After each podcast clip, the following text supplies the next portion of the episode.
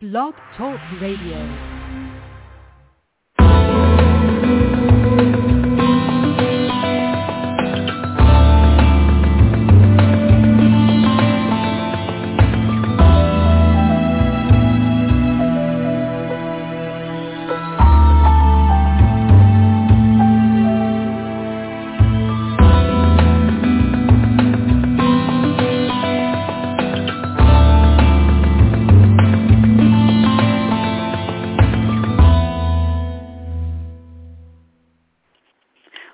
Welcome, friend and truth seeker. You are listening to PGN Prophetic Grace Network.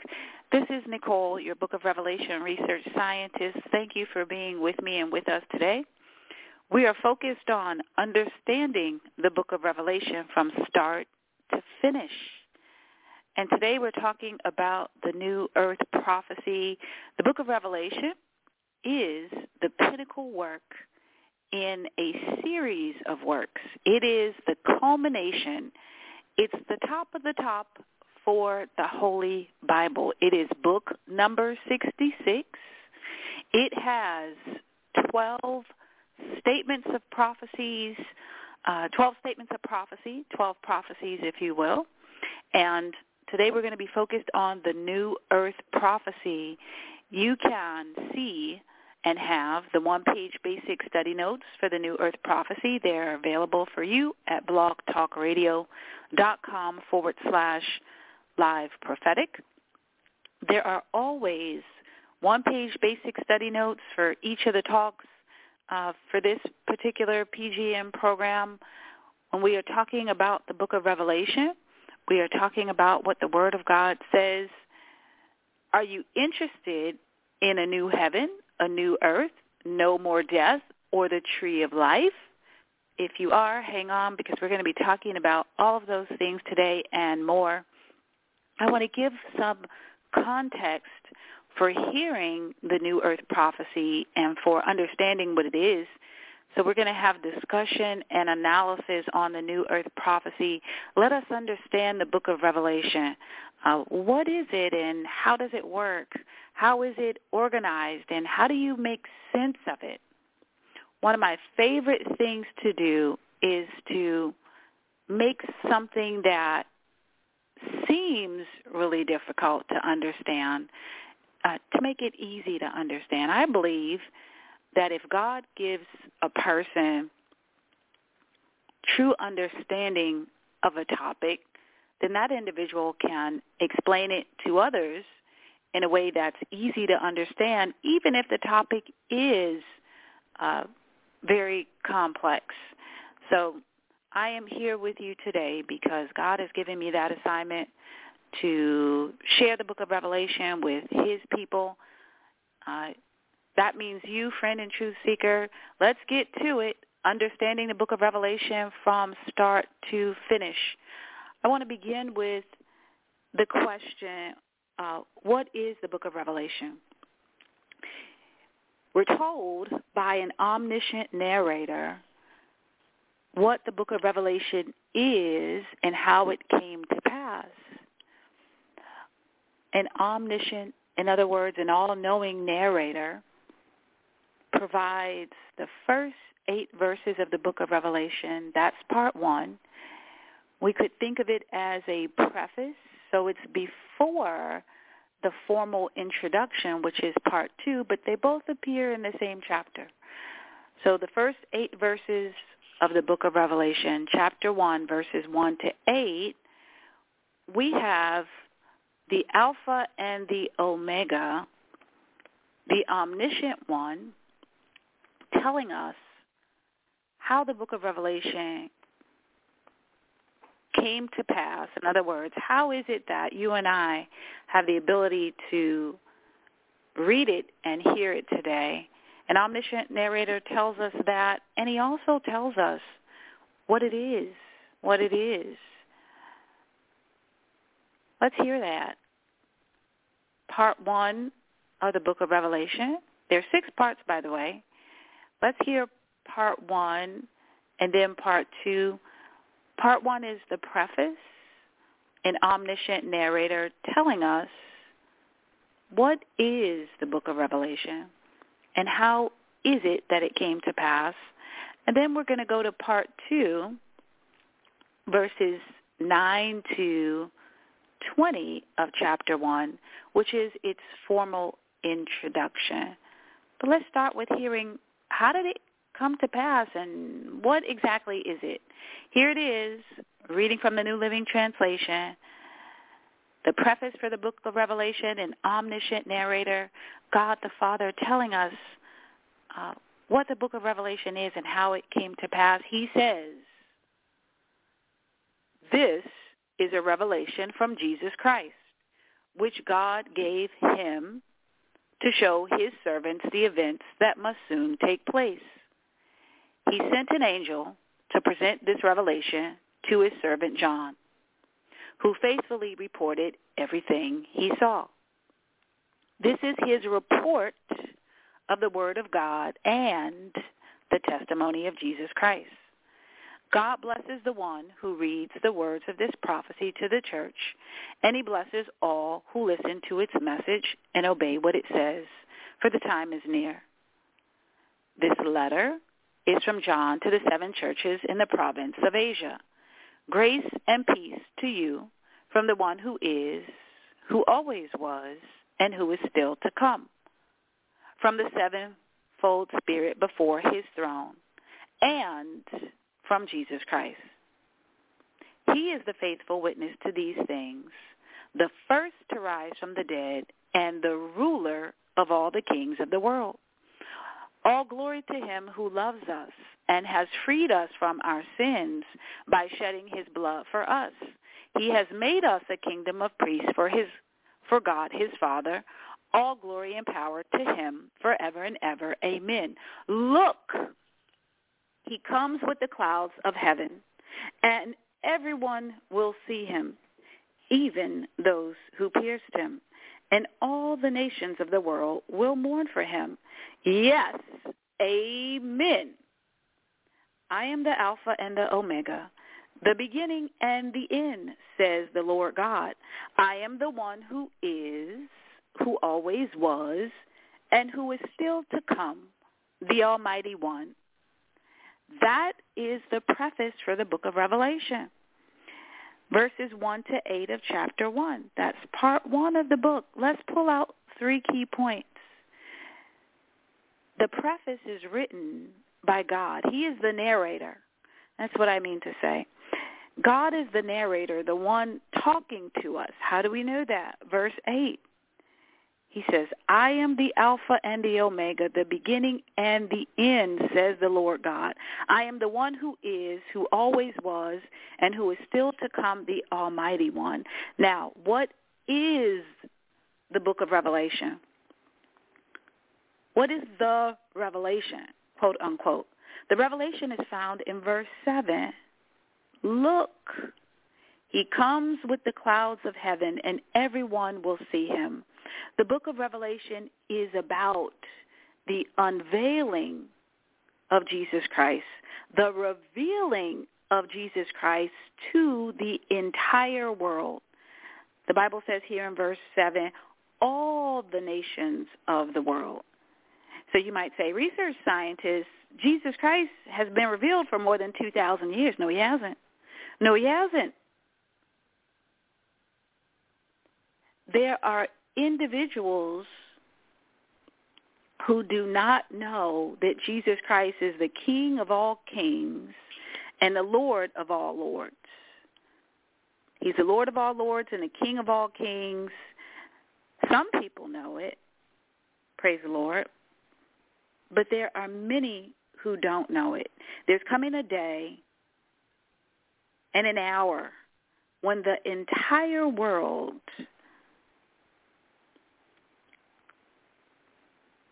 will understand that Jesus Christ, the entire world will understand, will know, will see him. See him for who he is. Who is he? He's the King of all kings. He's the Lord of all lords. He's the ruler of all the kings of the world.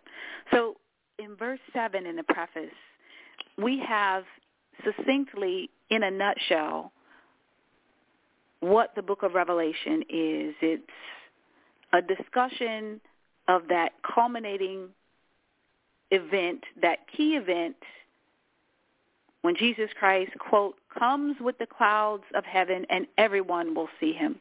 Let's pull out a third point. So what else does this omniscient narrator tell us? He explains how we arrive at the book of Revelation. So he says this revelation is from Jesus Christ and we're told that God gave it to Jesus Christ. Who's God? God the Father. Great is the mystery of the Godhead. Uh, Jesus Christ is God manifest in the flesh. God the Father, we're told in verse 1, gave him, who's him, Jesus Christ, the revelation. Why did he give Jesus Christ the revelation? So that Jesus would show his servants the events that must soon take place. So the revelation went from God the Father to Jesus Christ. And then we're told, still in verse 1, that Jesus Christ sent an angel to present the revelation to John. And John reported everything he saw. Now, Right now, we haven't heard anything about what John has seen. We're in part one, the preface. God the Father is talking to us. We see everything that John has seen in part four. That's John's report on heaven. And in part five, he tells us the prophecies, the external visions to himself that the angel of the Lord showed him. So see, it says here in verse 1 that Jesus, quote, sent an angel to present this revelation to his servant John. What the angel shows to John appears in part 5 of the book of Revelation. All the prophecies, an angel of the Lord shows them to him beginning with verse 1 of chapter 5 and ending with verse 5 of chapter 12. So that's very key. That's very key. Okay, so we understand what the book of Revelation is because an omniscient narrator, God the Father, tells us what it is. And we understand how it came to pass. Now let us go to part two, the formal introduction for the book of Revelation. We have um, some nice symmetry with the introduction and the conclusion. So the introduction to the book of Revelation is part two. The conclusion is part six. Both parts of these books, um, both parts of the book of Revelation, both of these parts, that's what I mean to say, both of these parts have two narrators, John the Revelator and Jesus Christ. Now you might say, well, wait a minute. In the preface it said that John faithfully wrote down everything he saw. He sure did. Now again, what did he see? He saw what the angel was tasked with showing him, the prophecies, but there's some other things that happened too.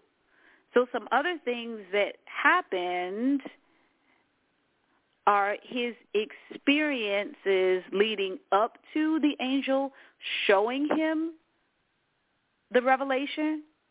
In other words, his experiences leading up to the angel of the Lord showing him the 12 prophecies that the angel shows him, and then his experience after the angel of the Lord has showed him all the prophecies.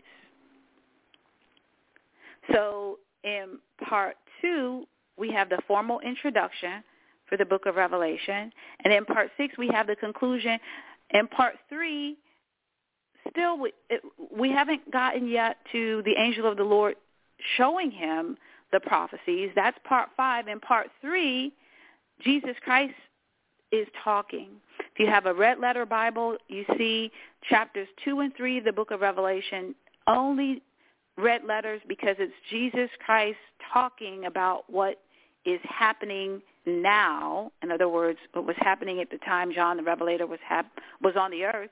And in part four, John the Revelator is supernaturally transported to heaven. So again, he hasn't seen any prophecies yet. But once he's in heaven, now he goes to the heavenly movie theater, if you will. And that's where he writes down everything he saw. But he also writes down his experiences before the angel shows him everything, and he writes down his experiences after. Now, let's go to how it all ends. Then let's go to how it all begins. So after John the Revelator is shown these 12 prophecies, and we're going to hear the New Earth prophecy today, this is going to help us to get some context for understanding the book of Revelation. What does it say in the conclusion? Then we're going to go to the introduction. You might say, research scientists, why are you doing it out of order like this?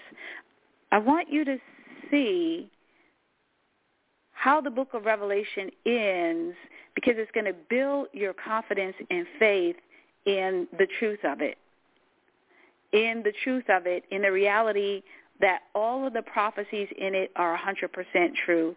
And you're going to hear Jesus Christ in this conclusion because the conclusion is narrated by both John the Revelator and Jesus Christ. You're going to hear both of them talking about uh, these events, and you're going to hear the angel of the Lord commenting on what he has just done. So here it is, the conclusion of the book of Revelation. Revelation chapter 22. Revelation chapter 22, verses 5 to 21.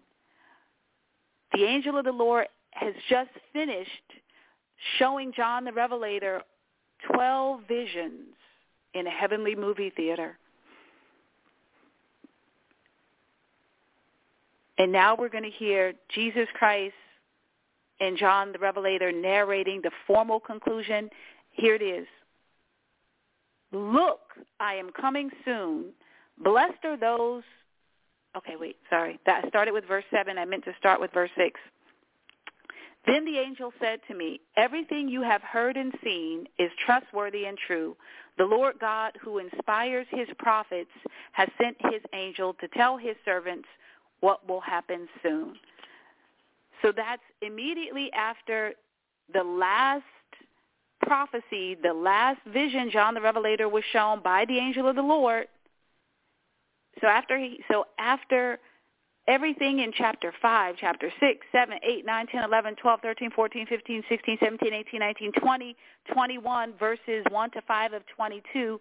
So all of that is part 5. These are all the visions and what are these external visions to himself? These are external visions that the angel of the Lord shows John the Revelator. Now, how does what does the angel say after he's done showing John the Revelator these visions? The angel of the Lord, this is what John says. Then the angel said to me, everything you have heard and seen is trustworthy and true. What does that mean? What's he talking about? All of the visions all of the moving pictures with sound, all of the movies John the Revelator was shown in heaven, movies about soon coming realities. We would call them documentaries in today's vernacular.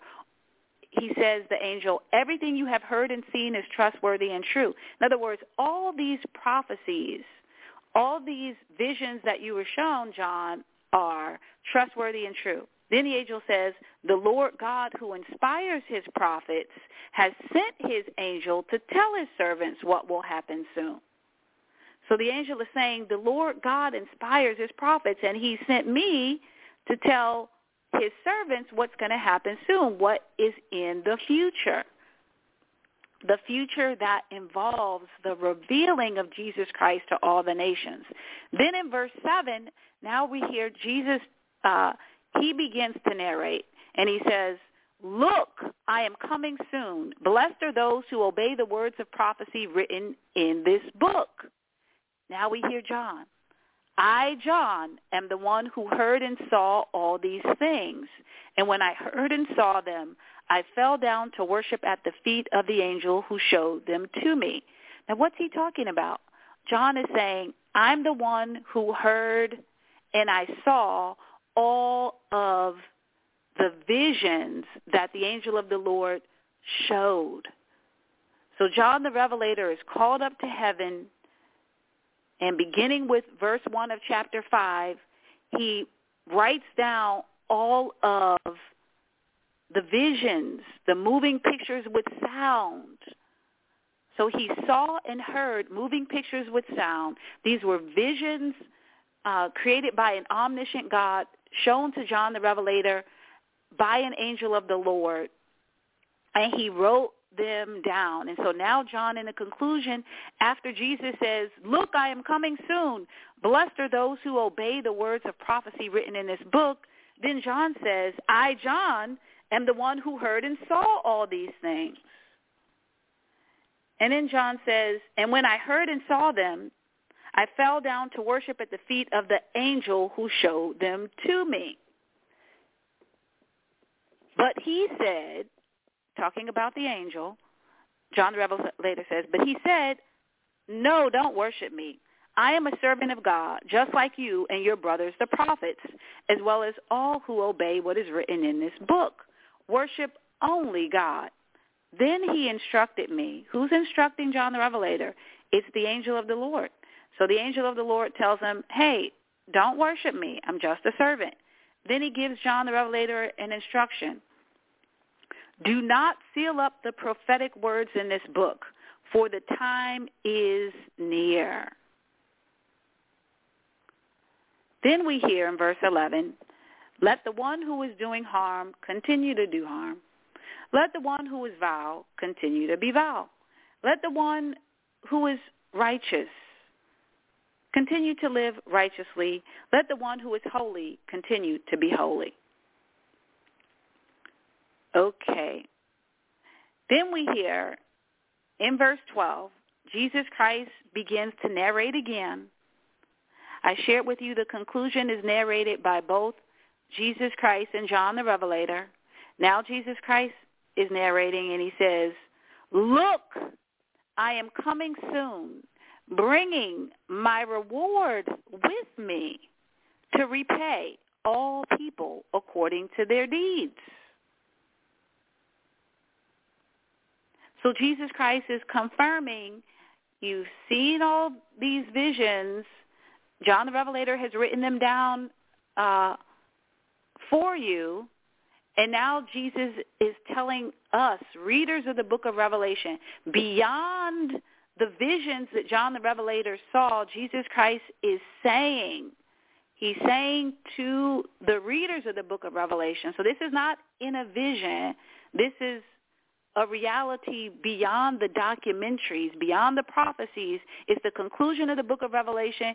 It's written by John the Revelator and by Jesus Christ so that you and I can understand what we have just heard, what the book of Revelation is. Jesus says, look, I am coming soon, bringing my reward with me to repay all people according to their deeds. Now, in reality, in these visions, we already find out that Jesus Christ is coming soon. And we have a report of uh, his return. We have a report of the resurrection in the book of Revelation in the prophecies. We have a report of the Battle of Armageddon. So all these things are described. But after the documentaries have been shown, in part five of the book of Revelation, we're in the conclusion. Jesus is confirming with his own words to you and to me, look, I am coming soon, bringing my reward with me to repay all people according to the, their deeds. I am the Alpha and the Omega, the first and the last, the beginning and the end. Blessed are those who wash their robes they will be permitted to enter through the gates of the city and eat from the tree of life. Outside the city are the dogs, the sorcerers, the sexually immoral, the murderers, the idol worshippers, and all who love to live a lie. Let's pause there for a second. Today we're going to hear the New Earth prophecy. Before we arrive at the New Earth, there are a thousand years. That's the millennial reign. It's a transition period. When Jesus Christ returns, there will be, of course, the first resurrection. There will also be individuals who continue to live in their mortal bodies, but they fail to make the first resurrection. And so those individuals whose names are not written in the Lamb's Book of Life, they will be where when Jesus Christ returns. We're told right here, outside the city. What city? Jerusalem. Outside the city are the dogs. Now this is not, now this is not talking about, you know, your cute poodle or your German shepherd or your beloved uh, Shih Tzu. Dogs is used uh, as a metaphor for, and then we're told what are what are dogs from the perspective of Jesus Christ? Jesus Christ says a dog is a sorcerer, a person who is sexually immoral, a person who is a murderer, a person who worships idols, and a person who loves to live a lie. Now you might say, well, if Jesus is here, how can there be a murderer?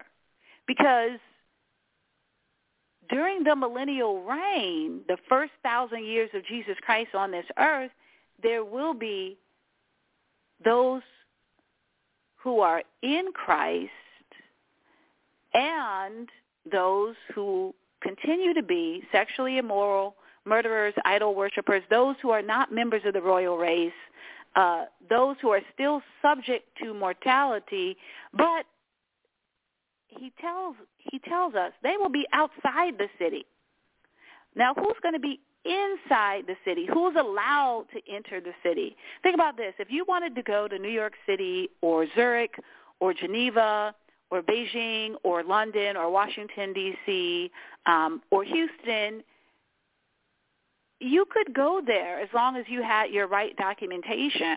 Now let's fast forward to uh, let's fast forward to year one after Jesus Christ has returned.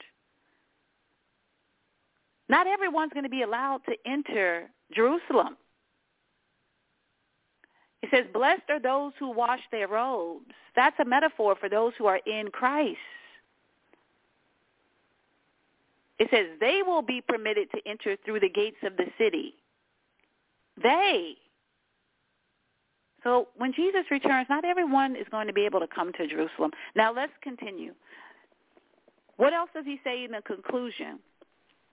I, Jesus, have sent my angel to give you this message for the churches. Now let's back up for a second. What's the message? So remember, we heard in the preface that Jesus Christ sent an, sends an angel to show John what must come to pass. So the angel of the Lord is the one who shows John moving pictures with sound, visions external to himself, and he shows them he shows him 12 of them all in a row beginning with verse 1 of chapter 5. That's where John begins to, he, he starts writing down what the angel has shown him. And Jesus Christ confirms right here in his own words, Jesus narrating, tells us in the conclusion, I, Jesus, have sent my angel to give you this message for the churches. What message? The revealing of Jesus Christ as it's told in these 12 visions, these 12 uh, movies about the future, 12 documentaries about the future. That's the message. Who's the message for? It's for the churches. Who's, who are the churches? Those who are in Christ, the body of Christ. Then Jesus says, I am both the source of David and the heir to his throne. I am the bright morning star. And the bride say, Come. Let anyone who hears this say, Come. Let anyone who is thirsty come. Let anyone who desires drink freely from the water of life. And I solemnly declare to everyone who hears the words of prophecy written in this book, if anyone adds anything to what is written here, God will add to that person the plagues described in this book. And if anyone removes any of the words from this book of prophecy, God will remove that person's share in the tree of life and in the holy city that are described in this book. He who is the faithful witness to all these things says, Yes, I am coming soon. Amen. Come, Lord Jesus. May the grace of the Lord Jesus be with God's holy people. So we have it ending with John the Revelator saying, uh, Amen. Come, Lord Jesus. May the grace of the Lord Jesus be with God's holy people. Okay, so that's the conclusion of the book of Revelation. Three key points. Jesus confirms that all of the moving pictures with sound, all of the visions, all of, and I'm using different language to describe the same thing, all of the visions that the angel shows John the Revelator, all of the moving pictures with sound, those are the visions, all of the documentaries about soon coming realities, again, those are the visions that the angel shows John the Revelator. Jesus Christ confirms in the conclusion that all these things that the angel showed John the Revelator are true. All, in other words, all the prophecies noted between chapter 5, verse 1 and verse 5 of chapter 22, 100% of them are accurate and true. We learn that in the conclusion. Jesus Christ also says, hey, when I come back, uh, in, is, in Jerusalem, not everyone's going to be permitted to come in that city. Inside the city, only those who have washed their robes will be permitted to enter. And outside the city, those folks who are uh, who are sexually immoral, who are idolaters, who are murderers, who uh, practice witchcraft, they do tarot, astrology, graphology, uh, see, uh, mediumship, all all these things outside of the will of God, none of these individuals be, will be permitted to enter Jerusalem when I return. That's where Jesus is going to be. And he also confirms, hey, when I come back, one of the things that is going to happen is I'm going to reward all people according to their deeds. Now, some people are going to get a reward that's fantastic, awesome, and amazing. What people? Those who are in Christ, those who are in Christ who have done any deeds that make it through the holy fire at the end of the world will get some awesome rewards. Uh, those who are not in Christ will be rewarded according to their deeds as well. And uh, the wages of sin is death. They will be rewarded with the second death. Now, We've heard the conclusion, and we just heard Jesus Christ and John the Revelator narrating the formal conclusion to the book of Revelation. That's part six. Let's hear third part. Let's also hear Jesus Christ and John the Revelator with the formal introduction. So we heard the preface. Now we're going to the introduction. How did this all start? We just heard how it all ends. Jesus Christ confirms that the New Earth prophecy we're going to focus on today, he confirms that the angel of the Lord showed that to John the Revelator, and it's true. It's true. It's going to come to pass. And so we're going to hear the New Earth prophecy. Let's hear how did how did this all start for John? How did this all start for John? So here's how it all started. The formal introduction, also narrated by both John the Revelator and Jesus Christ, verses 9 to 20. So we're going to hear the answer to this question. How did John the Revelator actually receive the book of Revelation? How did he, quote unquote, get it? Here's the beginning of his supernatural experience. This is the very beginning of the supernatural experience. We're in the second part of chapter 1. So this is part 2 of the book of Revelation. In the first part of the book of Revelation, we heard an omniscient narrator, God the Father, telling us what the book of Revelation is and how it came to pass. And now in part 2, the formal introduction, we have John the Revelator telling us the beginning of his experience, his experience with the book of Revelation. Here it is, verse 9 of chapter 1.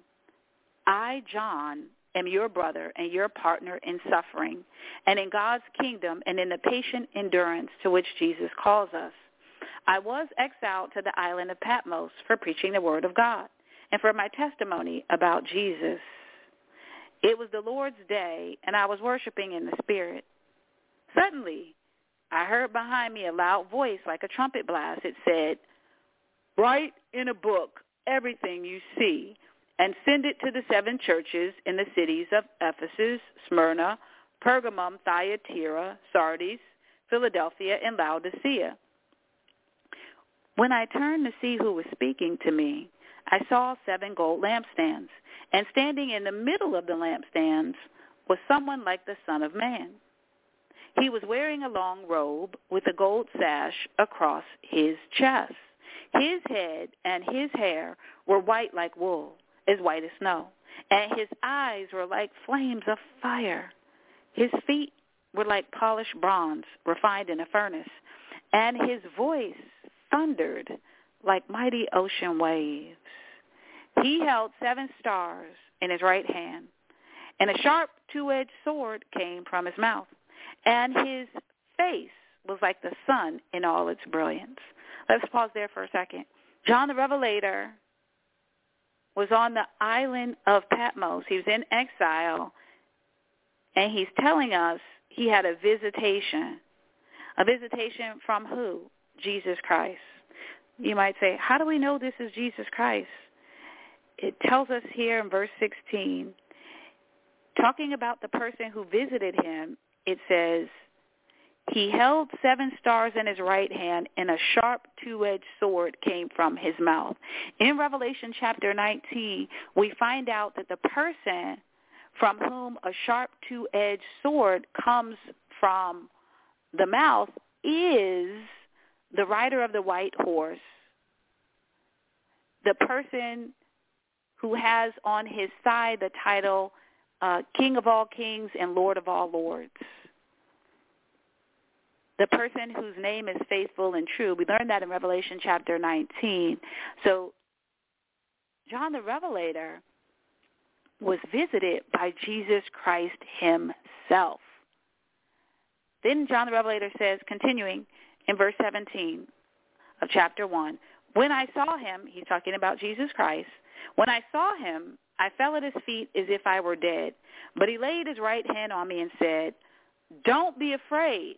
I am the first and the last. I am the living one. I died. But look, I am alive forever and ever. So if there's any doubt, in verse 18, we know for sure that this is Jesus Christ. How do we know? Jesus Christ died when he was crucified on the cross and then he rose from the dead three days later. So Jesus says, I am the living one, I died, but look, I am alive forever and ever. So John the Revelator is having a visitation from Jesus Christ who currently, at the time that he visited John the Revelator, on the present earth. So he came to visit John the Revelator on this present earth. And when he came, he was in his glorified body. The body he's in right now in present heaven. A peak performance body, 100% free of DNA errors. It's the same type of body that he promises to give every person at the time of the first resurrection whose name is written in the Lamb's Book of Life. Every person who has found and followed God's plan for salvation. Every person who is among the wheat. Every person who is a sheep. All who are among the good fish. All who uh, who are Team Jesus. So Jesus says in verse 18 of chapter 1, this is in the formal introduction. He's uh, talking to John where on the island of Patmos he John is having this visitation from Jesus Christ and Jesus continues and says to John, I am the living one. I died, but look, I am alive forever and ever, and I hold the keys of death and the grave. Write down what you have seen, both the things that are now happening and the things that will happen. So what, is, what does Jesus uh, instruct John to do? He says, write down the things that are now happening and the things that will happen. So John the Revelator, we're going to see, does exactly that. So we're in part two, the formal introduction. We heard part six, which is the conclusion. What about the middle of the book? Parts three, four, and five. Parts three and four are the things that are now happening. And part five is the things that will happen. Part five is the bulk of the book of Revelation. Part five are all the visions that the angel of the Lord shows him, all the moving pictures with sound, all of the documentaries, if you will, about the future. So Jesus tells John the Revelator in verse 19 of chapter 1, write down what you have seen, both the things that are happening now, both the things that are now happening and the things that will happen. We're going to hear in a moment Part three, things that are happening now. What was happening right then at the time John the Revelator was on the earth with those who were in Christ? So that's what was happening then from our perspective, right, in 2023. But at the time that John was in his mortal body on this present earth, that was the things that were happening now. So Jesus told him, write down the things that are happening now. And he writes down the verbatim words of Jesus Christ concerning the things that were happening now, in other words, at that time when he was on the earth. That's part three of the book of Revelation, seven letters to seven churches. Also, what was happening now, part four, we're going to hear that in a moment. Now, how does it end the formal introduction? Jesus says, this is the meaning of the mystery of the seven stars you saw in my right hand in the seven gold lampstands. The seven stars are the angels of the seven churches, and the seven lampstands are the seven churches. So that's how the formal introduction ends. Now, chapters 2 and 3, that's part 3 of the book of Revelation, seven letters to seven churches. And in those, Jesus has uh, words for each of the seven churches. He has words of praise, words of correction, in other words, words of constructive criticism, as well as promises. So uh, that is what was happening, what Jesus wanted to say to each of the seven churches that existed on the earth at that time. Part four. Let's hear part four. Then we're going to go to the New Earth prophecy. Part four. So remember, Jesus gave John the Revelator an instruction. Write down what is happening now and the things that are to come. So we still haven't gotten yet to the things to come. Part two and three, uh, I'm sorry, part three, chapters two and three, seven letters to seven churches. Well, we're in 2023, not 2,000 years ago. So uh, it's useful to, uh, of course, read those things. But let us get to the New Earth prophecy today On other days, I've um, shared on the seven letters to seven churches, and we'll do so again. But today we're going to focus on the New Earth prophecy.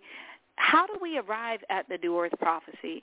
So today we're going to talk about a new heaven, a new earth, the tree of life, what happens after the end of the world. That's what we're going to focus on today, the New Earth prophecy. How did how did John the Revelator get this New Earth prophecy? Well, in part four of the book of Revelation, chapter four, we hear about how John the Revelator was supernaturally translated, uh, transported to heaven. So Jesus visits John the Revelator on this present earth, where the island of Patmos. Then Jesus says to John in so many words, now it's time for you, Jesus, Jesus says, now it's time for you to come to where I am. So Jesus came to present earth to visit John the Revelator and give him an instruction. And then Jesus returns to heaven and says, okay, come up here. Come up here. Let's hear about it before John was shown visions by the angel of the Lord, he had to go to where the angel was. So the angel wasn't walking around uh, the present earth. The angel was in heaven. And so John needed to go to where the angel of the Lord was so that the angel could show him these documentaries about the future It's kind of like um, I want to see that new Napoleon movie. I have to go to where that movie's being shown. I have to go to where the movie's being shown. John the Revelator had to go to where the angel of the Lord was going to show him these visions about the future. Okay, so now we're going to hear about John's experience of leaving this present earth, going to heaven, and what he saw when he arrived in heaven before he was shown the visions. So this is part four. So remember I said earlier, the book of Revelation includes six parts. And so in order to unlock its secrets, whenever we open it, we need to know what part we're in so we know what we're looking at. In part four, everything is literal. Everything in part four the book of Revelation, chapter four, is literal. So there are no metaphors. John the Revelator is literally describing. He's describing exactly what he saw when he arrived in heaven. Okay, here's his report of how he was supernaturally transported from present earth to present heaven and what he saw when he got there. Chapter 4, verses 1 to 11, that's the whole chapter.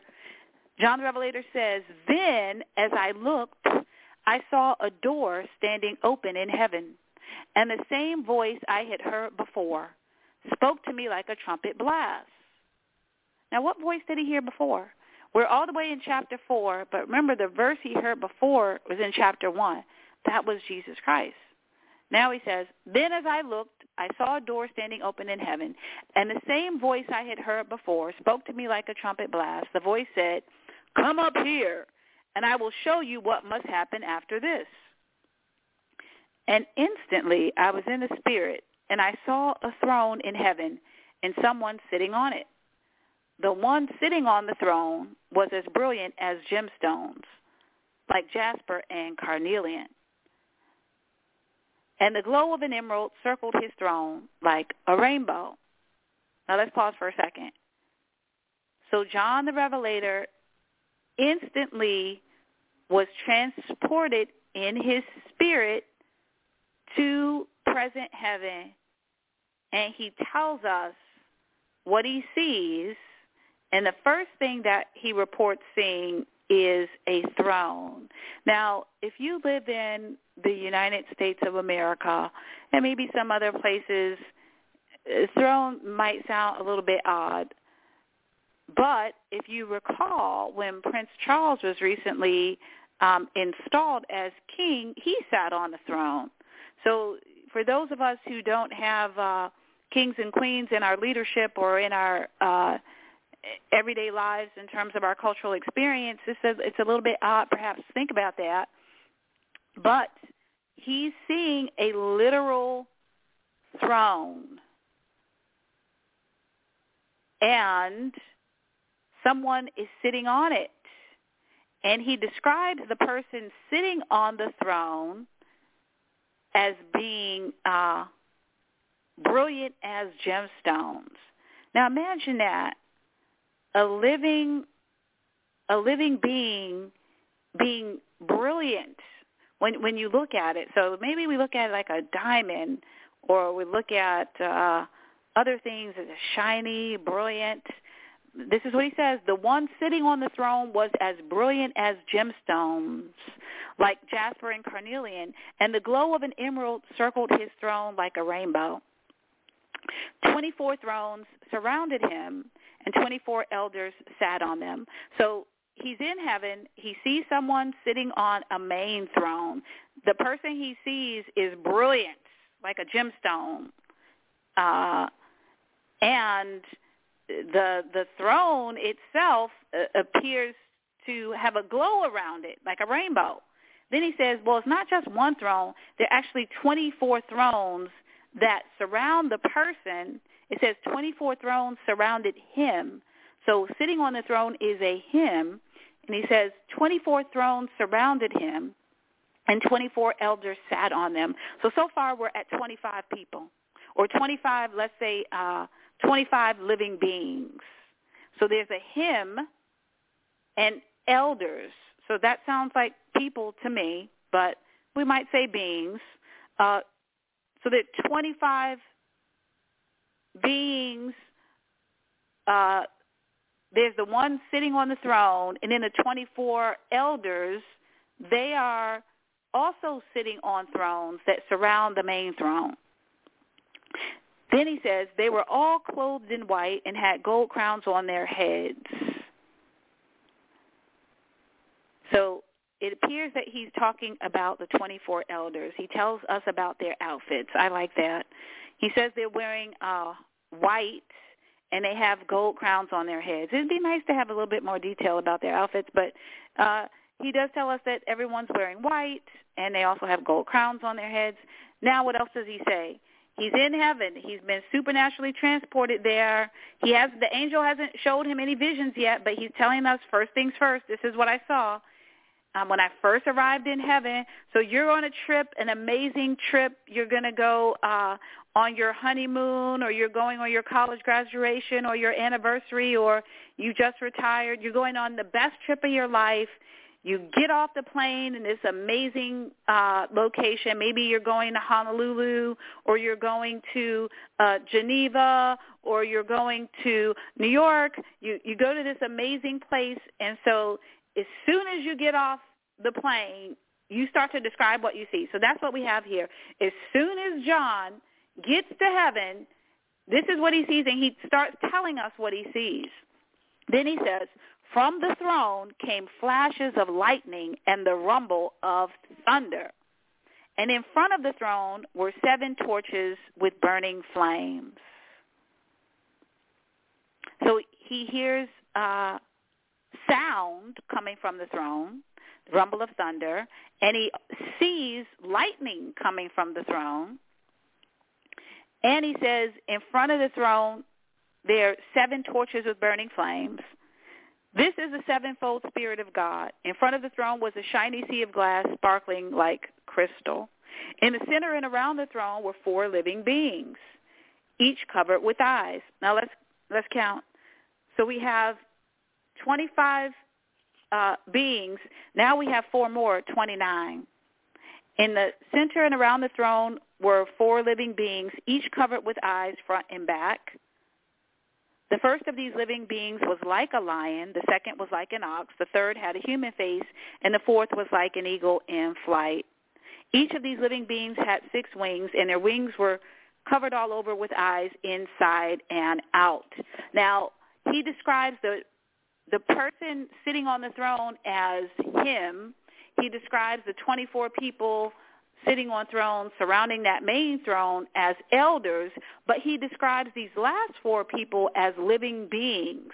Now note, he doesn't say that they are lions or oxes or humans or eagles, but he says the first living being was like a lion. So he doesn't know what it all is. He's telling us what he literally sees. So he's doing his best communicate uh, the the the reality of what was. So he sees a living being that looks like an lion. Lion. He sees another living being that was, somehow it was like an ox. Another one had a human face, but notice he doesn't say it was a human. It had a human face, but he describes it as a living being. Okay, and then the fourth one was like an eagle in flight. So it wasn't an eagle, but it was somehow like. And then he tells us uh, all of all four of these living beings have six wings and then their wings are covered with eyes all over. Then he tells us about the activities of the last four, these living beings. Day after day and night after night, they keep on saying, Holy, holy, holy is the Lord God the Almighty, the one who always was, who is, and who is still to come. Then he keeps telling us more about the activities of these four living beings. In verse 9, whenever the living beings give glory and honor and thanks to the one sitting on the throne, the one who lives forever and ever. Let's pause there. Now we have more information about the person, the him, sitting on the main throne. It says that this person is the one who lives forever and ever. This is God the Father sitting on the throne. Then it says in verse 10, the 24 elders fall down and worship the one sitting on the throne the one who lives forever and ever. And they lay their crowns before the throne and say, You are worthy, O Lord our God. Okay, so there we have more confirmation. So this is God the Father sitting on the throne. So these four living beings say, you are worthy, O Lord our God, to receive glory and honor and power, for you created all things, and they exist because you created what you please.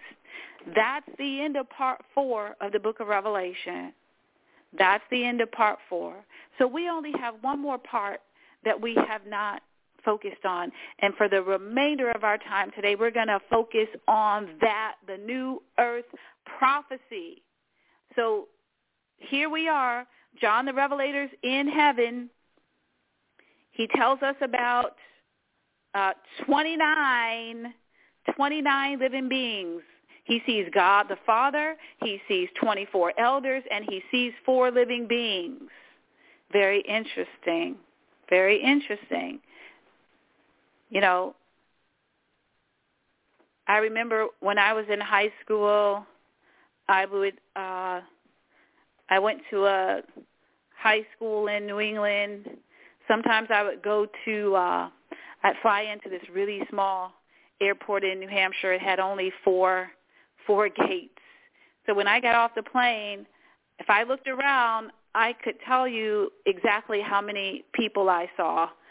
Okay, and so John the Revelator, he gets to his destination, present heaven, and he tells us exactly uh, exactly what he saw, 29, 29 people, God the Father, 24 elders, and four living beings. Now, the very next thing in the book of Revelation, verse 1 of chapter 5,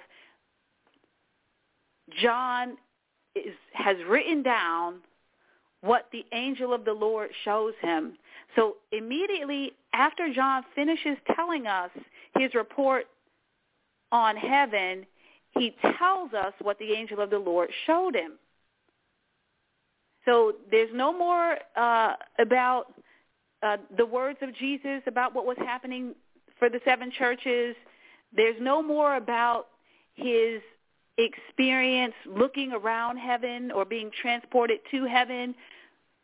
Now we have, and this is the bulk of the book of Revelation, beginning with verse 1 of chapter 5 to verse 5 of chapter 22, he tells us only about his experience with the angel of the Lord showing him visions about the future, moving pictures with sound.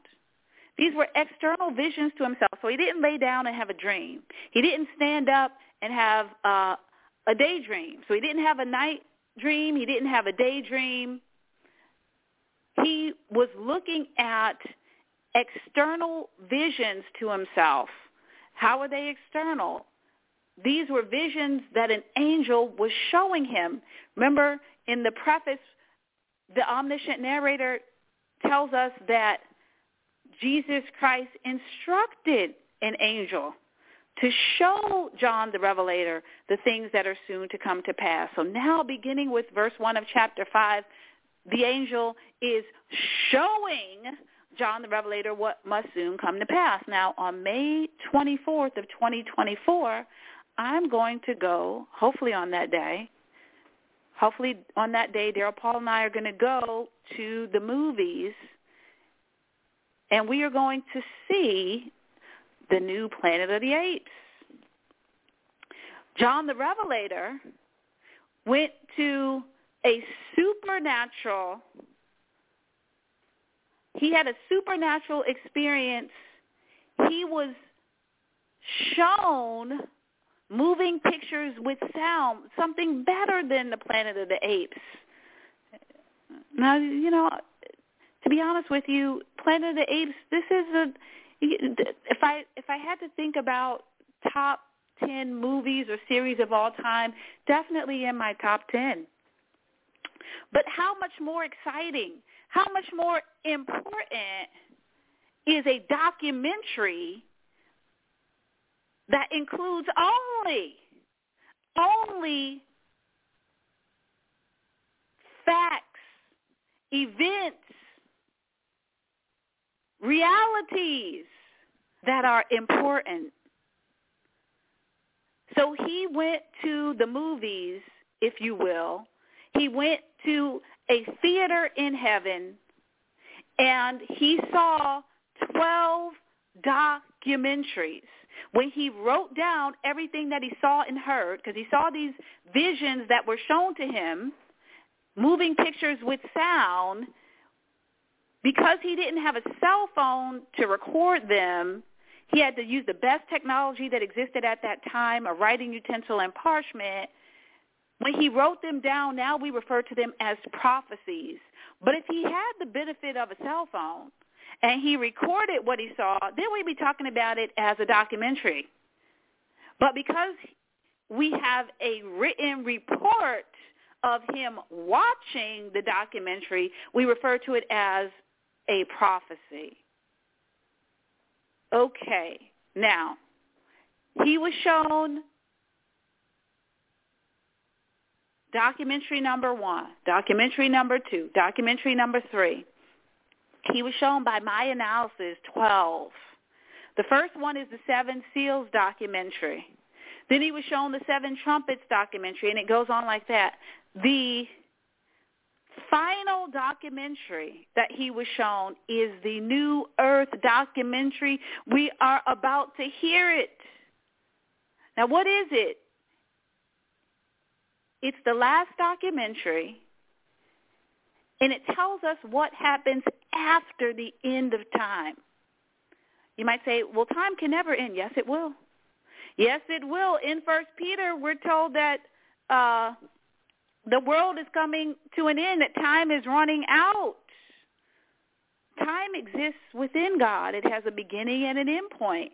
We're going to arrive at a point where we're in what we could think of as eternity future, beyond time. Now, think about this. In the beginning was the Word, and the Word was with God, and the Word was God. The beginning of what? The beginning of time. If time has a beginning, then there means that there was something before time. That's right. And there's something after the end of time. That's right. What is it? It's the new earth. Now let's go to it. What happens after the Battle of Armageddon is fought and won? After Jesus Christ establishes his government on this present earth, after Satan is thrown into the lake of fire. After the children of Satan are judged and also thrown into the lake of fire. After death, after death is thrown into the lake of fire. After all of God's enemies are destroyed, the Antichrist, the false prophet, Satan, the children of Satan, and death, after all five of God's enemies are destroyed, time will have come to an end and we will be in eternity future. We will live three in one, body, spirit, and soul in a glorified body on a new earth.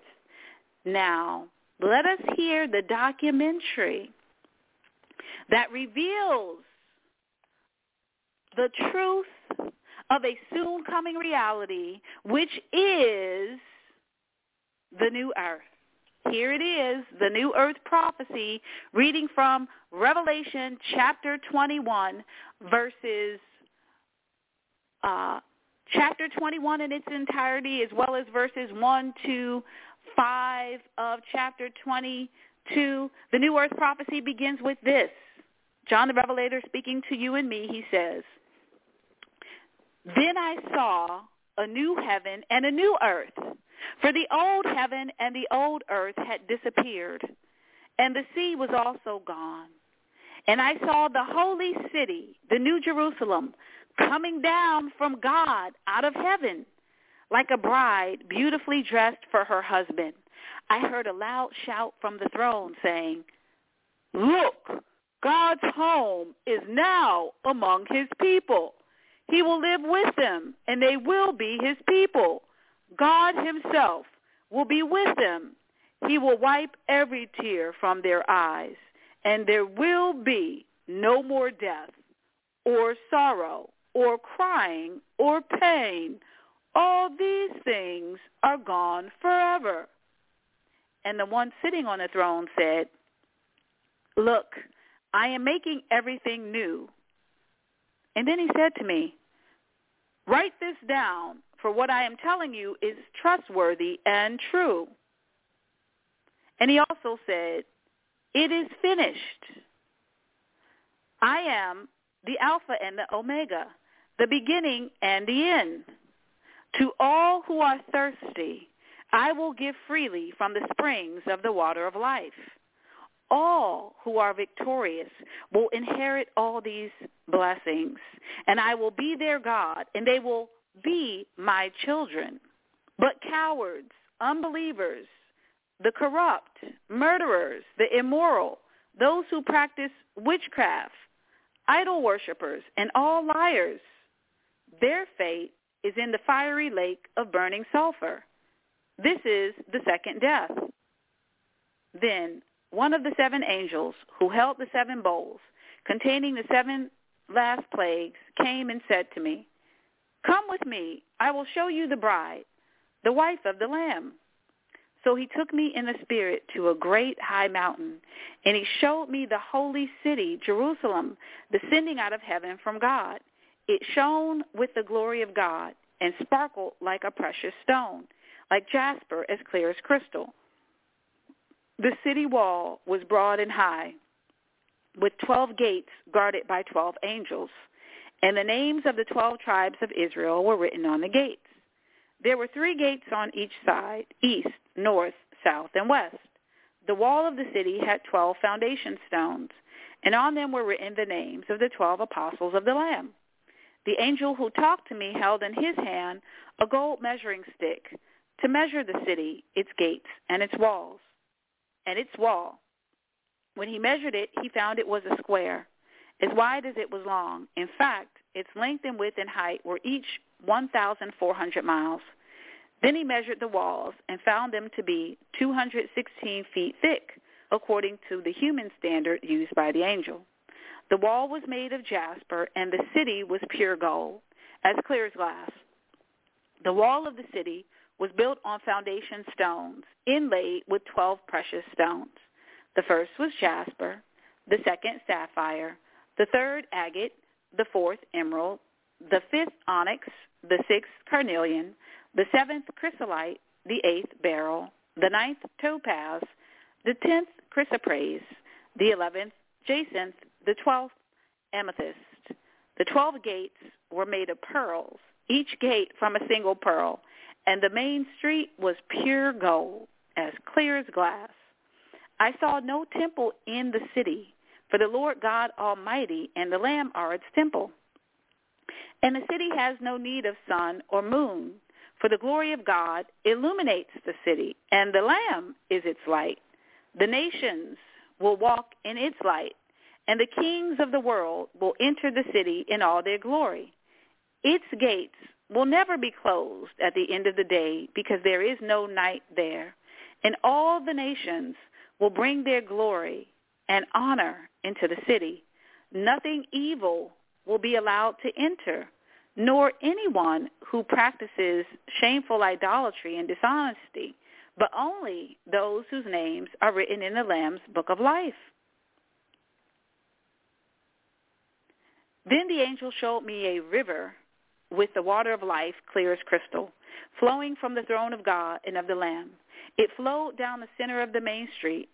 On each side of the river grew a tree of life, bearing twelve crops of fruits, with a fresh crop each month. Leaves were used for medicine to heal the nations. No longer will there be a curse upon anything, for the throne of God and of the Lamb will be there, and his servants will worship him, and they will see his face, and his name will be written on their foreheads, and there will be no night there. No need for lamps or sun, for the Lord God will shine on them, and they will reign forever and ever. That is the new earth prophecy in its entirety. That's what the angel of the Lord showed John the Revelator when he was called up to heaven. That's the 12th vision that the angel of the Lord showed John the Revelator. It is the New Earth documentary. He wrote down everything that the angel showed him and everything he heard as the angel was showing him these moving pictures with sound, uh, this vision, this documentary about the new earth to come. Now let's let's discuss and analyze everything that we heard in this new earth prophecy, beginning from the end and going all the way to the uh, verse one. So interestingly, one of the facts about the new earth is this: there will be no night. So today uh, we have daytime and nighttime, but on the new earth, after the end of the world, after uh, there's no more time. We're just going to be in eternity future. There will be no night, and we won't need a lamp or a sun because God the Father is going to shine on us. And we're also told that all members of the royal race, every person whose name is written in the Lamb's Book of Life, will reign forever and ever. In verse 4 it says, and they will see his face and his name will be written on their foreheads. Now as you know, coming soon during the Great Tribulation will be the opportunity for folks to take the mark of the beast on their hand or on their forehead. This is a counterfeit mark. Satan's counterfeit of the mark of God. The mark of God will be on the forehead of every person who dwells on the new earth. Only those who are the children of God will dwell on the new earth. Only those who are the children of God will be permitted to transition to the new earth. Only those who are the children of God will have the true mark. The mark of the beast is a counterfeit. The mark of God is his name written on our foreheads. And we're told his name will be written on their foreheads. Who's there? The wheat, the good fish, the good fish that are kept, the wheat who are harvested and who participate in the first resurrection, the sheep who hear his voice, those whose names are written in the Lamb's book of life. That's the day who will also see his face. Have you ever wondered what does the face of God the Father look like? Where we're told elsewhere in the Bible that no one can see his face and live until until we arrive on the new earth. Then not only will we uh, be with Jesus Christ, God manifest in the flesh, but we will also be with God the Father. And we will see his face. Now, what does it say in verse 3? No longer will there be a curse upon anything. Have you noticed that in this world we're under the curse? Everything is dying. Now, I don't say that to be morbid or to uh, bring you down. I'm certainly no Debbie Downer. Okay? But the truth is, the most beautiful rose will die. The most glorious tree uh, on this present earth will die. Your wonderful pet has an expiration date. The mortal body that I dwell in and that you dwell in, it has an expiration date. Why? Because we're under the curse. But on the new earth, it says, no longer will there be a curse upon anything. That means there won't be a curse upon all who live on the earth, new earth. There won't be a curse upon the animals on the new earth. When you have a pet on the new earth, your pet's going to be with you for eternity. When you are with your uh, family members on the new earth, they're going to be with you for eternity.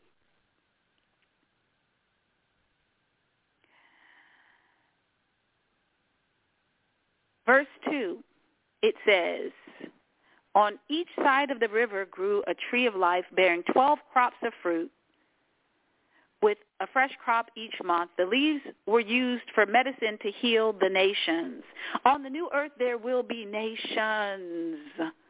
So of course, as we heard, there will be uh, the New Jerusalem. So that's the city that God the Father and Jesus Christ will live in. That's where they choose to have uh, their abode. So that'll be the headquarters for uh, the headquarters for the universe, the New Jerusalem, the headquarters for the new earth and the universe, the New Jerusalem.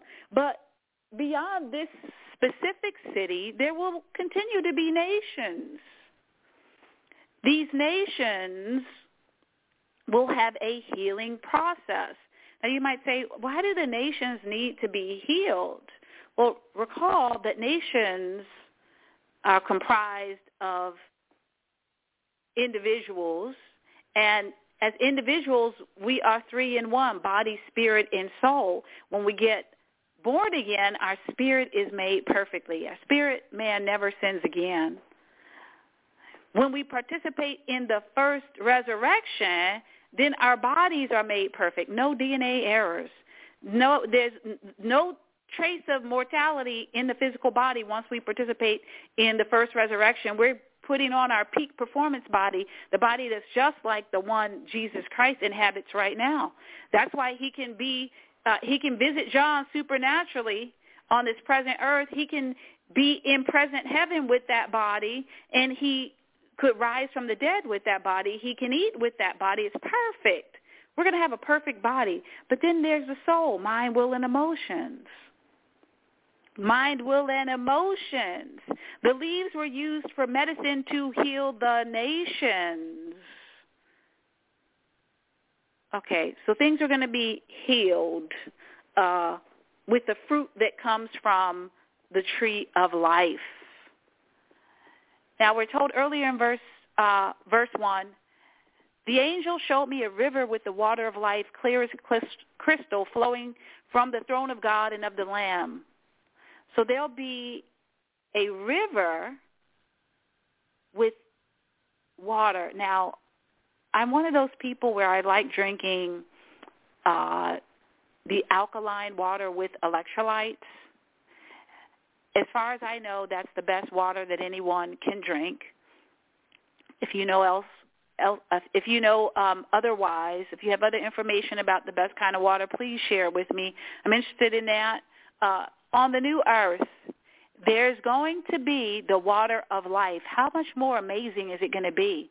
You know, if I can get that alkaline water with electrolytes, I really feel a difference. I'm not promoting that. I'm simply saying for me, I notice a difference uh, in how I feel when I drink that. But how amazing will it be to have uh, a river with the water of life that flows from the throne of God and of the Lamb? And that river with the water of life, it says, will flow down the center of the main street. What main street? The main street where God the Father and Jesus Christ will reside on the new earth. Where is that? In Jerusalem. So Jerusalem will have a main street you know, if you're in D.C., the main street is Pennsylvania Avenue, or maybe some people might say 16th Street. I would say it's Pennsylvania Avenue or 16th Street. If you're in New York, the main street is Fifth Avenue, right? If you're in Northfield, Massachusetts, the main street is called Main Street. okay, so we understand the concept of a main street. In the New Jerusalem, that city on the new earth, there will be a main street, and this river with the water of life is going to flow down the center of the main street. That's going to be gorgeous. Have you ever been to San Antonio, Texas? Uh, it's a really beautiful city. They have uh, they have the the river walk. Am I saying that right? they have these uh this water that flows down the different streets. Let me make sure I'm saying that right. So uh yeah, it's called the San Antonio Riverwalk. It's really really beautiful. Um how much more beautiful will the uh river with the water of life be flowing down the main street in down the main city which is the New Jerusalem. Okay. Now, what else do we learn in the New Earth documentary. So let us go. Um, we're starting at the end and going back to the beginning. Let us go to Revelation 21 at the end. More about what we learn in the New Earth documentary. 27 says, nothing evil will be allowed to enter, nor anyone who practices shameful idolatry and dishonesty, but only those whose names are written in the Lamb's book of life. Now we're going to hear much of the New Earth prophecy is a description specifically of a city, the great city, the holy city, the headquarters for the New Earth, Jerusalem. It's referred to as the New Jerusalem to contrast it with the Jerusalem that exists today. Now you might say, why don't we get a description of New York or LA or Mexico City or Vancouver? Well, this book focuses on the unveiling of Jesus Christ, the revealing of Jesus Christ. And now we're learning about where Jesus Christ is going to live after the end of the world, when we're on the new earth, when we're in eternity future. That doesn't mean that there aren't other cities. We just heard that the leaves will be used for the healing of the nations, but we shouldn't be mad and we should understand that Jesus is excited, God is excited about where they are going to live. When we look at the Bible over and over again, when we look at the books of the major prophets and the minor prophets, and we look at the seven trumpets prophecy here in the book of Revelation, God is interested in his temple, his house. And so this city where God the Father will live is something that he's excited about. He's looking forward to the day and the hour when he's going to relocate from present heaven to the new earth. So this is when God the Father, so we're going to already have God manifest in the in the flesh, Jesus Christ, the Son of Man and the Son of God. We're already going to have God in that form with us at the time of the second coming of Jesus Christ but it's not the entire Godhead. God the Father, he can't come back until all five of his enemies are destroyed. But when he comes back, when he relocates from heaven to the new earth, he's sending he's sending this beautiful city, the version of Jerusalem that is excellent enough, amazing enough, beautiful enough for him to have it be his permanent place.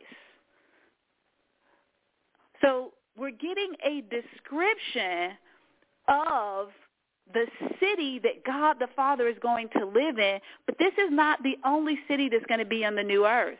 But it's kind of like if you and I were talking about um, housing in 2023, maybe we talk most about the house that we live in, right? Or the kind of house that we want to live in.